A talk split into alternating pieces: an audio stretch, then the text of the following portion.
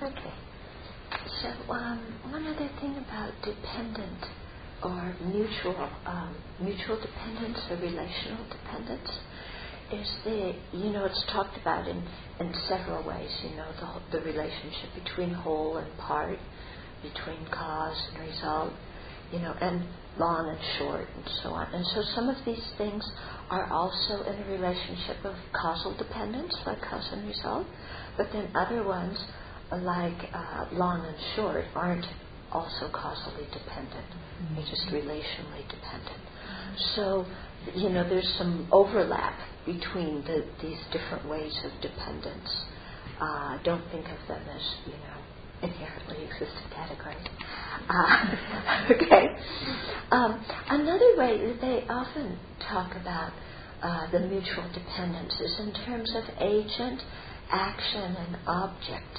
And you've probably heard this often uh, because they recommend that, you know, at the end of uh, a session, at the end of our day, that we dedicate our merit, seeing the agent, the action, and the object as all dependent on each other and thus empty of inherent existence. Remember that? Yeah? And so here, what you're getting at is, you know, uh, the, the person who did the virtuous action is the agent. Okay? The action that they did, you know, an action of generosity, an action of meditation, whatever it is, is the action. And then the object is whoever they did the action in relationship to, or whatever object they were dealing with. Okay?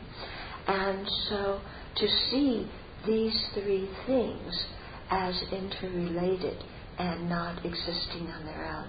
Because very often we have the feeling like it in an action of generosity. Okay, there's the agent, there's this person over here, all by themselves, you know, an inherently existent giver.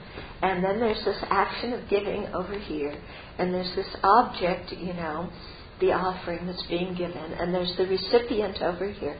And they're all very distinct and inherently existent, and they just kind of clunk into each other. And that's, you know, uh, that creates merit. okay, when it's not actually like that. You know, the, that person doesn't become a giver unless there's a recipient and an object and an action. And there's no action unless there's an object and a recipient and an agent. And there's no recipient unless there's the object and the action and the agent. So all these things come about in dependence upon each other. None of them exist there on their own. Okay? And so here you can see why when bodhisattvas hear somebody saying, uh, when somebody's begging and saying, I want, I want, or I need, I need, why bodhisattvas get so happy. Okay? Because they realize that to create an action of generosity, they need somebody to give to. And without that person to give to, their whole practice of generosity is stifled. Okay? And so then the bodhisattva sees the kindness of the recipient for offering them the opportunity to create merit by being generous. Okay? And so the bodhisattva, too, when they hear somebody say, I can't stand your guts, they're like so happy. Don't worry, I'm still working they're so happy because they realize that, you know, in order to become a Buddha, you have to practice patience. There's no way you're going to become a Buddha without practicing patience. And to practice patience, you need somebody who's disturbing your mind and who's interfering with your happiness and who's causing you miserable misery. You know. So when a bodhisattva has that per- that person, then they say, oh, you know, here's, okay, the dependent arising for me to practice fortitude.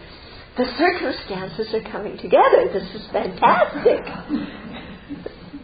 and so they appreciate this person who's saying, I can't stand your guts. Yeah. so, but you see how, how it really is true, isn't it? You know, we need these people in our lives so that we have the opportunity to practice because we can't do those practices unless there's the person in relationship to whom we do them. Okay? And so then, after, so we, we see the action that we've done as dependent, you know, and thus as empty, all the different components empty. And then also the action of dedicating, you know, is an action of generosity, and that one similarly is dependent, and thus all the different parts are empty of true existence.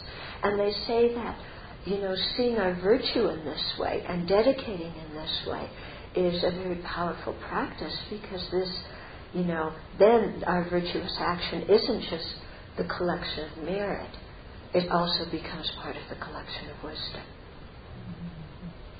Okay. Mm-hmm. Question.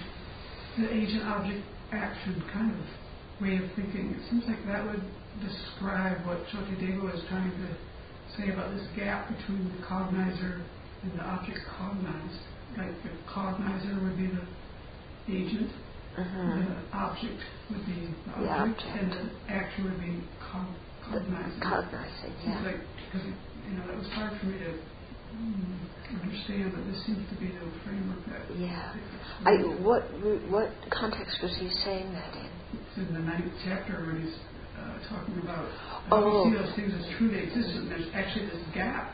Right. We think there's this gap, like there's me with my mind cognizing the object. And it, then he's talking about how contact, which is the coming together mm-hmm. of the sense organ, mm-hmm. the object, and the consciousness, how contact is dependently related. Mm-hmm. Okay? And so, therefore, because contact is dependent, then feeling, which arises uh, as a result of contact, is also dependent. Do all the four tenet schools accept mutual dependence? Do all four accept? Um, that's more the Prasangika view because the the Vaibhasikas, the Sautrantikas, I'm not sure about the others, but at least the, the first two, you know, actually probably maybe all all of them other schools just see the cause, the result is dependent on the cause, in causal mm-hmm. dependence but they don't see that cause and result being each being having those identities as mutually dependent. They just see it as going one way.